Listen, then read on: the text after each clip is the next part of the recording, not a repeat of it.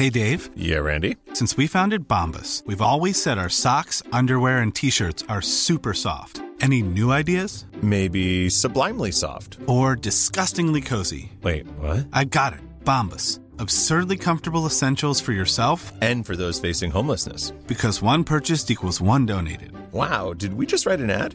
Yes. Bombas. Big comfort for everyone. Go to bombas.com slash ACAST and use code ACAST for 20% off your first purchase. Hey, it's Ryan Reynolds, and I'm here with Keith, co star of my upcoming film, If, only in theaters, May 17th. Do you want to tell people the big news? All right, I'll do it. Sign up now and you'll get unlimited for $15 a month in six months of Paramount Plus Essential Plan on us. Mintmobile.com slash switch. Upfront payment of $45 equivalent to $15 per month. Unlimited over 40 gigabytes per month. Face lower speeds. Videos at 480p. Active Mint customers by 531.24 get six months of Paramount Plus Essential Plan. Auto renews after six months. Offer ends May 31st, 2024. Separate Paramount Plus registration required. Terms and conditions apply if rated PG. Good evening. A historic day at Stormont after two years of talks and after a generation of bloodshed, an agreement that unites unionist and nationalist leaders in a wide ranging historic. Dermot Nesbitt was one of the negotiators of the Good Friday Agreement and then a key backer of David Trimble in the years after the deal was struck in 1998. Where I've disagreed with David Trimble. He said Belfast Agreement was better than Sunningdale. But what I say is the Belfast Agreement was not as good as what was offered by the Westminster government in March 73. The Crossgar man has had a remarkable life in politics and academia and became a Stormont minister. He was standing beside the unionist politician and academic Edgar Graham when he was murdered by the IRA at Queen's University in 1983 law lecturer Edgar Graham, who was also a unionist politician, was shot on the street outside his university. Now 75, he reflects on where unionism went wrong in Northern Ireland's early decades, where it's still going wrong today, and what the future holds. I wish others had been participating in it and could see what was needed, because it's regretful that 50 years later they are advocating that which was offered. In this episode of The Bel Tel, our Northern Ireland editor Sam McBride interviews Dermot Nesbitt. You got involved in unionist politics in the early days of the Troubles, the late 1960s, a time of great, um, not just political upheaval, but societal upheaval. You were very close to Brian Faulkner, who was the leader of unionism at that point. And Brian Faulkner was someone who some people listening to this won't know very much about, if anything. What was he trying to do in Northern Ireland and what was he trying to do to the Ulster Unionist Party in that period? Well, leading up to 1973, he was trying to be, in realistic terms, more pragmatic and finding a way forward. Though he'd been a strong Orange man, He'd been very strong on that, but nevertheless, he tried to find a way forward. And he was an East Down MP for, for the Stormont Parliament. And I was an East Down member, a young unionist. And I used to question him at, at meetings. I enjoyed questioning him. Faulkner was trying to establish power sharing in Northern Ireland. He was trying to um, push the boundaries of what the unionist population at that point were prepared to accept. And ultimately, it turned out that they weren't prepared to um, go along with what he was doing. In retrospect, was it a hopeless cause? Was unionism just not ready for the sorts of radical changes that he was proposing? Or could it have been done if things had been done slightly differently? Yes, you make an interesting point. Some people have said a leader must be ahead of the pack, but not too far ahead of the pack. Now, the question is this is where I've disagreed with David Trimble. He said that the Belfast Agreement was better than Sunningdale. I don't deny that. But what I say is the Belfast Agreement was not as good as what was offered by the Westminster government in March 73 prior to the Sunningdale communique, as it's properly called, in November 73. It was looking for more or less a voluntary coalition. No coalition is voluntary. They're all involuntary. Nick Clegg and David Cameron, they didn't want to share power, but they'd no alternative.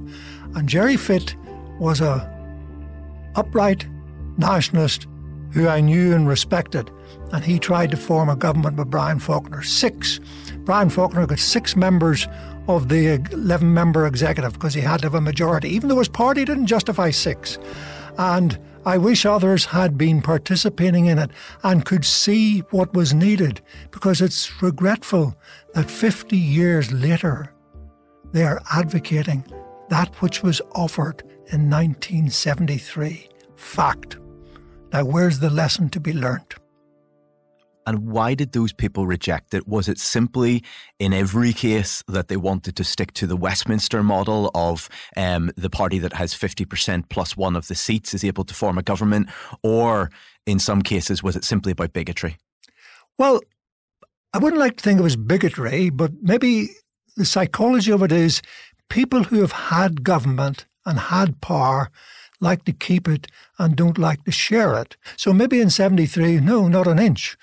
We had the power, we want the power. But I still say, and it's easy for me to say it, but they should have been able to see what was needed, that they had to come together and work something out. And the Westminster government said that it can no longer be solely based on a single party. The executive must be composed of persons who are prepared to work together. And that's what it said in March 73. That's what Jim Allister are all saying now. If we can't get it, let's get a grouping of people who are prepared to work together and the rest can form an opposition. There it is 50 years ago. Going before we get to 1973, the first 50 odd years of Northern Ireland, what do you think were the major mistakes that unionism made? Well, I understand Carson said, make the minority cling to you. We should be more accommodating to them. I think I'm told he said, treat the minority with generosity and bind them to you. Now, if, if he said that, which I understand he did, that was something they should have done. The time to be generous is when you have the authority and when you have the vast majority and think ahead. But of course, it was formed by a majority, and who would have thought, you know, when there were so, I don't like to use it, so many Protestants against Catholics, it wouldn't change. But it did change, does change. One shouldn't be surprised it changes, and one should have been preparing for change. We tried to prepare in 73, 50 years ago, I repeat and the document offered what they're looking for now. And they wouldn't do it. And even then, this document that you say I'm quoting in 1973 talked about a Bill of Rights, which we're still talking about a Bill of Rights. But it does say uh, that the pattern of rights has to be matched by a balancing pattern of obligations. This is said in 1973. The right to equality of benefit and opportunity is incompatible with abstention. Now we know who fits the abstention position at this moment. Rights they wish for, but responsibilities. And Nicola Sturgeon of SNP in Scotland, she's a devout nationalist, but she doesn't abstain. She participates. Need I say any more? Fifty years ago, that's what was said. You don't say it today. Oh dear. And this, this, for clarity, was the position of the UK government. Yes, it which, was being put to the parties as a proposal. And essentially, what you're saying, if I'm if I'm not mischaracterizing it, is that unionist stupidity um, didn't embrace this, and ultimately they got something which was not as advantageous to their interests. Yes, that's why I was careful when I said at the start, when David Trimble said that the uh, Belfast Agreement was better than Sunningdale, I said yes, it was, but the Belfast Agreement wasn't as good as what was offered in March 73. The resulting negotiations, Faulkner was in a weak position. He was the only unionist actually was involved. There was the various other unions who abstained from participating. Had they all participated and seen what was needed, we might have got a solution then and we might have been in a much better position. And indeed, even then, in 1973, Sinn Féin weren't even on the radar. And there are unionists in the Ulster Unionist Party who blame Ian Paisley for the failure of Sunningdale, who blame him for the failure of more moderate forms of unionist politics in that period. And clearly, Ian Paisley was a, was a massive political force. He was incredibly influential, he was charismatic, etc.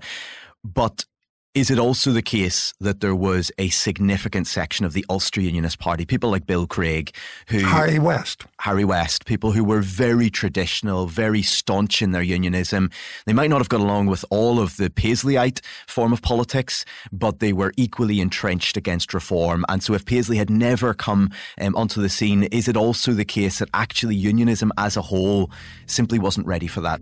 The new Northern Ireland Assembly, in which Catholics and Protestants share power for the first time in history, held its first meeting this week amid scenes of chaos and anarchy. Loyalist members of the Assembly, led by Ian Paisley, tried unsuccessfully to disrupt the new Parliament. Well, it was the United Ulster Unionist Council, the Treble UC, which comprised various ones, Bill Craig, Vanguard, and what have you. But Paisley, the Reverend Dr. late Ian Paisley, was dominant. He was charismatic, as you say. He articulated views and therefore they could coalesce round it. But an interesting thing Brian Faulkner, after the 75 election, when I was agent, he had 16,000 first preference votes in the 1973 election, romped home in the PR. In the 1975 election, he got 3,000 first preference votes and barely got in by transfers from some of the Treble UC. But he then formed the Unionist Party of Northern Ireland, UPNI, and I joined it with him. And I remember the Apprentice Boys of Derry convened a meeting for unionists to get round the table, and Dr. Paisley wouldn't sit round the table. And his phrase was, he was always good with the phrase, I will not sit with those who would sit with Fitt. And that was Gerry Fitt. He wouldn't sit with us because we'd sit with Fitt. Ironically, ended up sitting with the former Chief of Staff of the IRA. There's a lesson to be learned there. By and large, yes, they have, because they're all now calling for, by and large, a voluntary coalition from Arlene Foster to Jim Allister to the Alliance Party to Naomi Long, John Cushnahan had a letter in the paper the other day that there should be a, a you know, coalition, and those who don't want to form it form the opposition.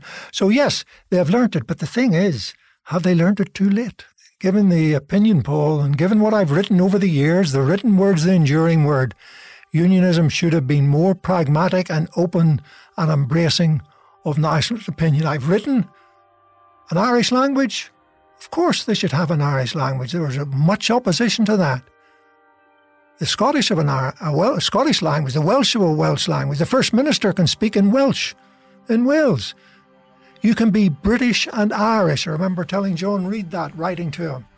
Nothing to preclude you. In fact, we are a multi state country, and therefore there's nothing unique about that. In fact, this bit about them talking about, oh, the island of Ireland should be united, I've written about this as well. Borneo is an island in Southeast Asia. It comprises Indonesia, part of it is Malaysia, and part of it's the Sultan of Brunei. Three separate jurisdictions on one island. So there's a there's a there's a geo, there's there's a geographic logic to saying that it is an island, and many people say an island ought to be a single entity. But what you're saying is that there are islands that aren't, and obviously Scottish nationalists want um, Scotland as part of the island of Britain to be a separate country, um, Welsh nationalists, etc. So it's not necessarily as straightforward as Irish nationalists. No, perhaps I could, I could also say if you look at the geography of it, English is their first language, though not, Irish is their first language. It's one of these contradictions, but they all speak English. And uh, Ireland is geographically beside Britain on the western part of Europe.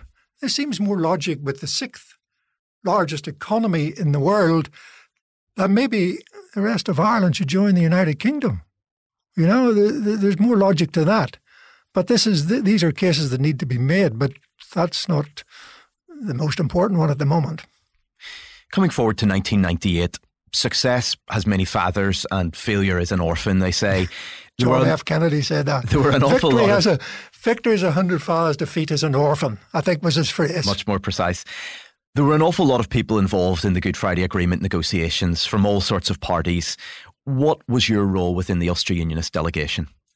My role was I was the leader of the equality human rights dimension in the Strand 3. Strand 1 was within Northern Ireland, Strand 2 was North South, Strand 3 was sort of uh, cross party, cross dimension, and I led the equality human rights. And I pushed for what I believe still today as it was then, for the Council of Europe's Convention for the Protection of National Minorities. I articulated it publicly, saying in an article, Why have you not ratified this UK? And in January 1998, they eventually did it when I pushed them. And they ratified it, and the Irish government committed to ratifying it. But the fundamental principle, as I make it very clear, and this is why they breach international law, that minorities are to be protected, but within a fundamental principle, not just any old principle, a fundamental principle that territories are to be respected. And it's interesting, the European Union, whenever the various countries that left the USSR, this is what caused them to get this Council of Europe's because Europe became unstable. There were Czechs living in Slovakia, etc., etc. Whenever they were going to join the European Union, the Council of Europe said, we must all have you signing up to the fact that the territorial integrity must be respected as a fundamental principle. And yet, within Northern Ireland, surely while Republicans, while Sinn Féin say that they obviously want Irish unity, they want a border poll, etc. Fine. But in a de facto sense, don't they accept the territorial integrity of Northern Ireland as it is now constituted? They meet the King when he comes here. They sit in a legislature, which is in a in a British system. They accept the courts. They accept the police service of Northern Ireland. I mean, isn't there a mismatch there between the rhetoric from Sinn Féin and their actions? They respect it in large measure. That doesn't mean they respect it in total measure. Just look at SNP, look at Plaid Cymru, look at Sinn Féin. You cannot say they all give the same respect to the United Kingdom, yet they all wish for separation. So therefore, there is a certain amount of respect. And that's part of my problem why, uh, in supporting the Convention of Europe, I saw it as the way forward and still do that minorities need to be protected. We need to offer them cultural rights, linguistic rights, educational rights, religious rights. These are all enshrined in a bill, which could be enshrined in a Bill of Rights, which we haven't got because too many of them want too many rights, which are not what was defined in the Belfast Agreement. And yet, it's all to be done within the territorial integrity of the state. And I felt we were getting somewhere because you even had in the talks you say about my participation. At, at part of the time, the United Kingdom government had a paper which said there may be some elements that are beneficial to Northern Ireland, whereas they later said we will legislate for. They made it more precise. They tried to view Northern Ireland as unique. It's not unique. There's hardly a country in Europe doesn't have a national minority, and some that link with their neighbour. So I was optimistic in the part I played, but now I feel I have been undermined because of the fundamental dimension of the uncertainty created by the protocol. In Northern Ireland, given the um, given the ref- or not given the referendum, given the Northern Ireland consensus of 2021, unionism has to act. They have to do something. In fact, they should have done it. I even wonder if it's too late to do something. We must get the executive restored. We must be seen to be working, whereas we're seen to be a non working situation, which doesn't help the unionist position. But at the same time, to get the executive working, the protocol needs to be amended. I would describe myself as a militant moderate in that sense. I'm moderate that I want to see everything, but I'm very strong in my views. And the best way to do it is to articulate this aspect of international law. It's as valid today as it was 25 years ago. Because there we have, in today's paper, you get the Shadow Foreign Secretary saying, shameless breach of international law. I say, shame on you. But then the bit that bugs me most of all is unionism isn't articulating it. And some people, when they saw what David Trimble negotiated in the agreement in 1998, and some people, perhaps, when they listen to what you're saying here about protection for minorities, about um, building in robust uh, legal protections in things like a Bill of Rights, they think that actually what's going on here is not simply about protecting uh, current minorities in Northern Ireland. And as the census shows and as recent election results show, I suppose everybody is a minority in Northern Ireland to a certain extent. But it's actually about unionist leaders thinking ahead to the possibility of Irish unity, that they're thinking in 10 years' time, 50 years' time, whenever that might come, this is about baking in protections. Is that is that what you have somewhere in your mind when you say these things? No, quite the reverse. I'm thinking that we should try and accommodate minority or minorities within the United Kingdom, make them feel at home in the United Kingdom. It's the reverse. I'm not doing it to thinking that X years ahead. Whenever I wrote it 25 years ago, I wasn't even thinking of, of, of unity. So therefore, why should I think about it today? My arguments have not changed. The written word's the enduring word, and it is to make them feel at home. You can be Irish and British. They are not mutually exclusive. You can be Welsh and British, Scottish and British. British is citizenship. It's nothing to do with your national identity. They are separate. And we should have not as much flag waving. We should be more accommodating in our diversity. Only if we do that can we preserve the union. And I'm not saying, I take a view that what I'm trying to get is not necessarily to increase the unionist vote as such but that those who are not of a unionist persuasion, namely to vote unionist, are still content to have the status quo of being part of the United Kingdom. Northern Irish or independent, whatever it is, neither Irish or British, that large cohort out there that will dictate the future, in a sense.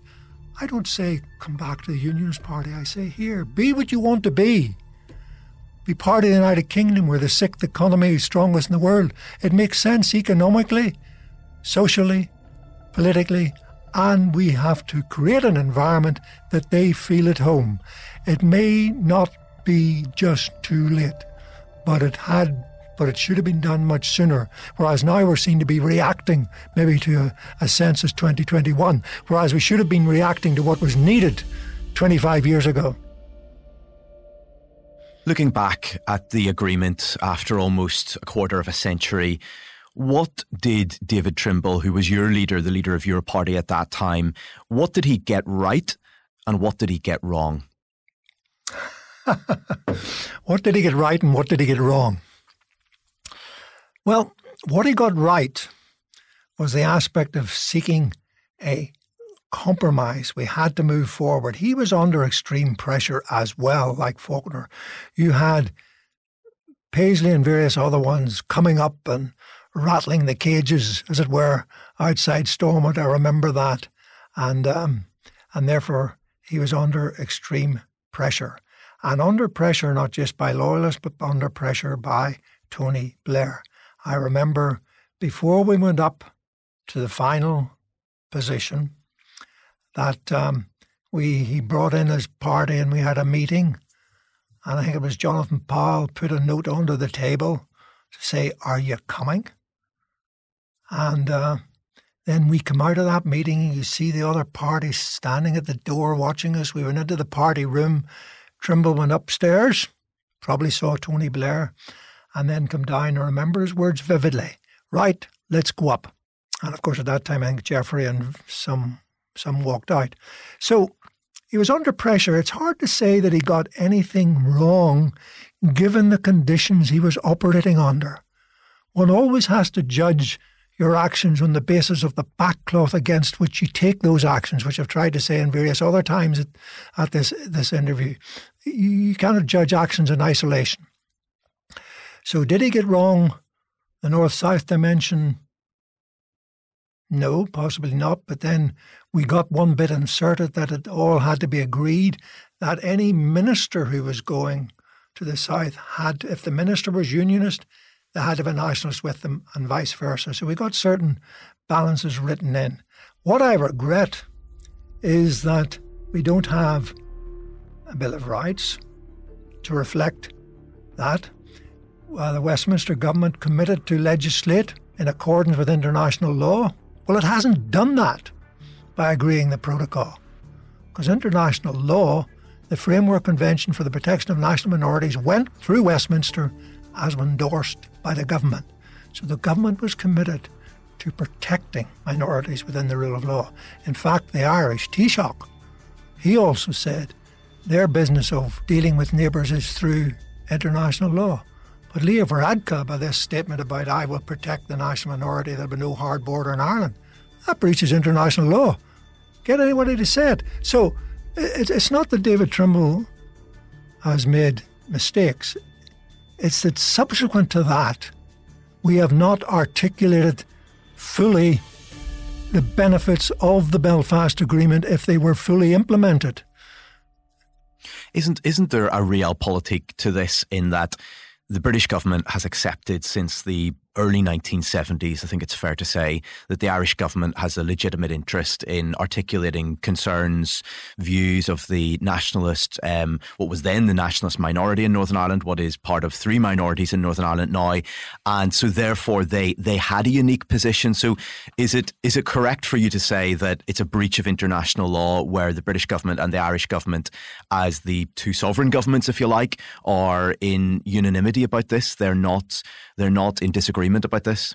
I don't have a problem with them talking together, not at all. But I go back even to 1973, the document where it says there have been arguments that the government should, at this stage, in consultation with the Republic of Ireland, write into the constitutional bill for Northern Ireland a complete scheme for such a council. That was saying the two governments should work together. And they said, and then, no, that shouldn't be. We should do it with the consent of uh, the majority minority. Now we had the various agreements from 82 and 92, you know, that uh, set up. Remember that famous one where Margaret Thatcher said no, no, no? And we had that agreement where they had a legitimate right for consultation. But that needs that has been to a certain extent overcome by the 1998 agreement because whatever happens within the North South, it has to be agreed by both because both ministers have to be there and it has to be reported to the Assembly. We've talked quite a bit about the failures of unionism, both historically and more recently. Right now, nationalists are uh, very firmly of the view that history is on their side, that there's an inevitability towards Irish unity, that demographics are in their favour, that that electoral politics are in their favour, that Brexit is now in their favour, and to a certain extent that the stupidity of unionist leaders over um, many years is in their favour. What mistakes are nationalists and the leaders of nationalism making right now, in your view? Maybe they're making that presumption that it's inevitable on an, on an island basis, which I don't think it's inevitable on an island basis. And I don't want to diminish what we must do, but the proportion seeking Irish unity has not significantly increased. So they have been maybe too presumptive.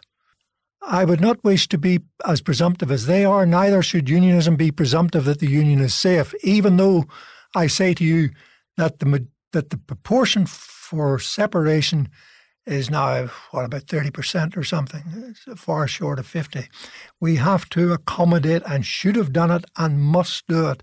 It, it may not be too late. Note I always say may not be too late, but we better get started now. And some unionists look at the future, the next 10, 15, 20 years if Northern Ireland stays in the Union, and they think that if the price of that is Northern Ireland so fundamentally altering in terms of how it looks and feels, Irish language road signs, statues at Stormont of John Hume or Martin McGuinness or whatever it might be, these symbols, these things that are very symbolic um, but do not change the constitutional position, they think that's not something they're interested in. That it's either Northern Ireland essentially stays much more as it is right now, or it's gone completely.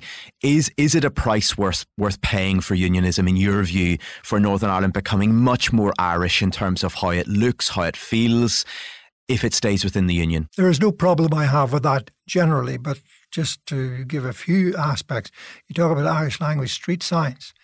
Bill of Rights, if it follows the Council of Europe, is you could have Irish language or whatever the language is if the community in that area wish for it. So you just don't have it overall. And um, therefore, I don't see a problem because you can be Irish and British. I'm not trying to make nationalists or Irish people vote unionist. I'm trying to say, look, economically, socially, even geographically, it is much better that we stick together. English is the accepted first language, and therefore there, there is much to unite us and there's much to make us separate. But a separate Irish identity, I'm quite happy with and remaining within the United Kingdom. what most frustrates you about its structures as they do operate at Stormont in the institutions? What most frustrates me is we now have, it was changed, first of all, in um, St Andrews to the not the largest party within unionism, but the largest party. And you now have de facto, almost de jure, uh, veto. The DUP says no, out we go. If Sinn Féin says no, out we go, and they both have done so. And this is where they're saying, well, let's have a coalition of those of the willing. Even though Nick Clegg and David Cameron, as I say, weren't willing, but they nevertheless had a coalition. Uh, and, and, therefore, um, you know, that, that's the problem. That's the problem. I think aren't there aren't there fundamental structural problems yes. in terms of delivering good governance that are that are stemming from 1998? So it's not just about the parties and how they behave, but actually this system of mutual vetoes was at the core of the agreement. I would agree with that's what I was going to come on to about this veto. Mandatory coalition has served its time. I believe we have to move forward to having voluntary in inverted commas coalition uh, because a mandatory doesn't work. Because the mandatory says, oh, there's the first and there's the deputy first, if one resigns, the other resigns, have to. That is not a way to have stable government. So that was the bit I was coming to. That the bit that should be removed is the um, mandatory coalition. Even though that at this point would quite possibly mean that unionism would lose a lot of its Stormont ministries, that the DUP would not be in government right now because the other parties would have more in common with each other, Sinn Féin, Alliance, SDLP, maybe Ulster Unionist, than with the DUP? Ah, well, all I would say is, as those who have said for uh, a voluntary coalition, it should respect the broad community. That doesn't mean to say it has to have a mandatory basis, but it means there should be unionism within there, nationalism within there, and non identified within there. And those who don't want to be in there don't form it, but it should be a coalition back to 73. The executive must be composed of persons who are prepared to work together by peaceful means for the benefit of the community. That was written 50 years ago, and that still applies. It can be a coalition of the willing, but it should also reflect the community spectrum which is more than one community. So I can't see Sinn Féin, SDLP, and Alliance. They could form a majority, but without unions, it would not reflect the breadth of the community. So there has to be that bit tagged on voluntary, but reflecting the spectrum of the community. Get rid of mandatory. Here, thank you very much for your time, Dermot. Much appreciated. This episode of The Bel Tel was produced by myself, Kieran Dunbar, with Sam McBride. The sound design was by Graham Davidson. Clips from Thames Television AP, the BBC, ITV, RTE.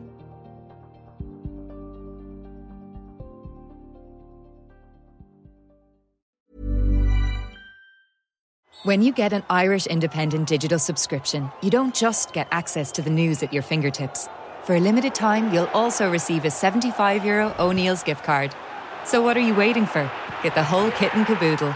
Visit independent.ie forward slash subscribe today Irish Independent. Terms and conditions apply.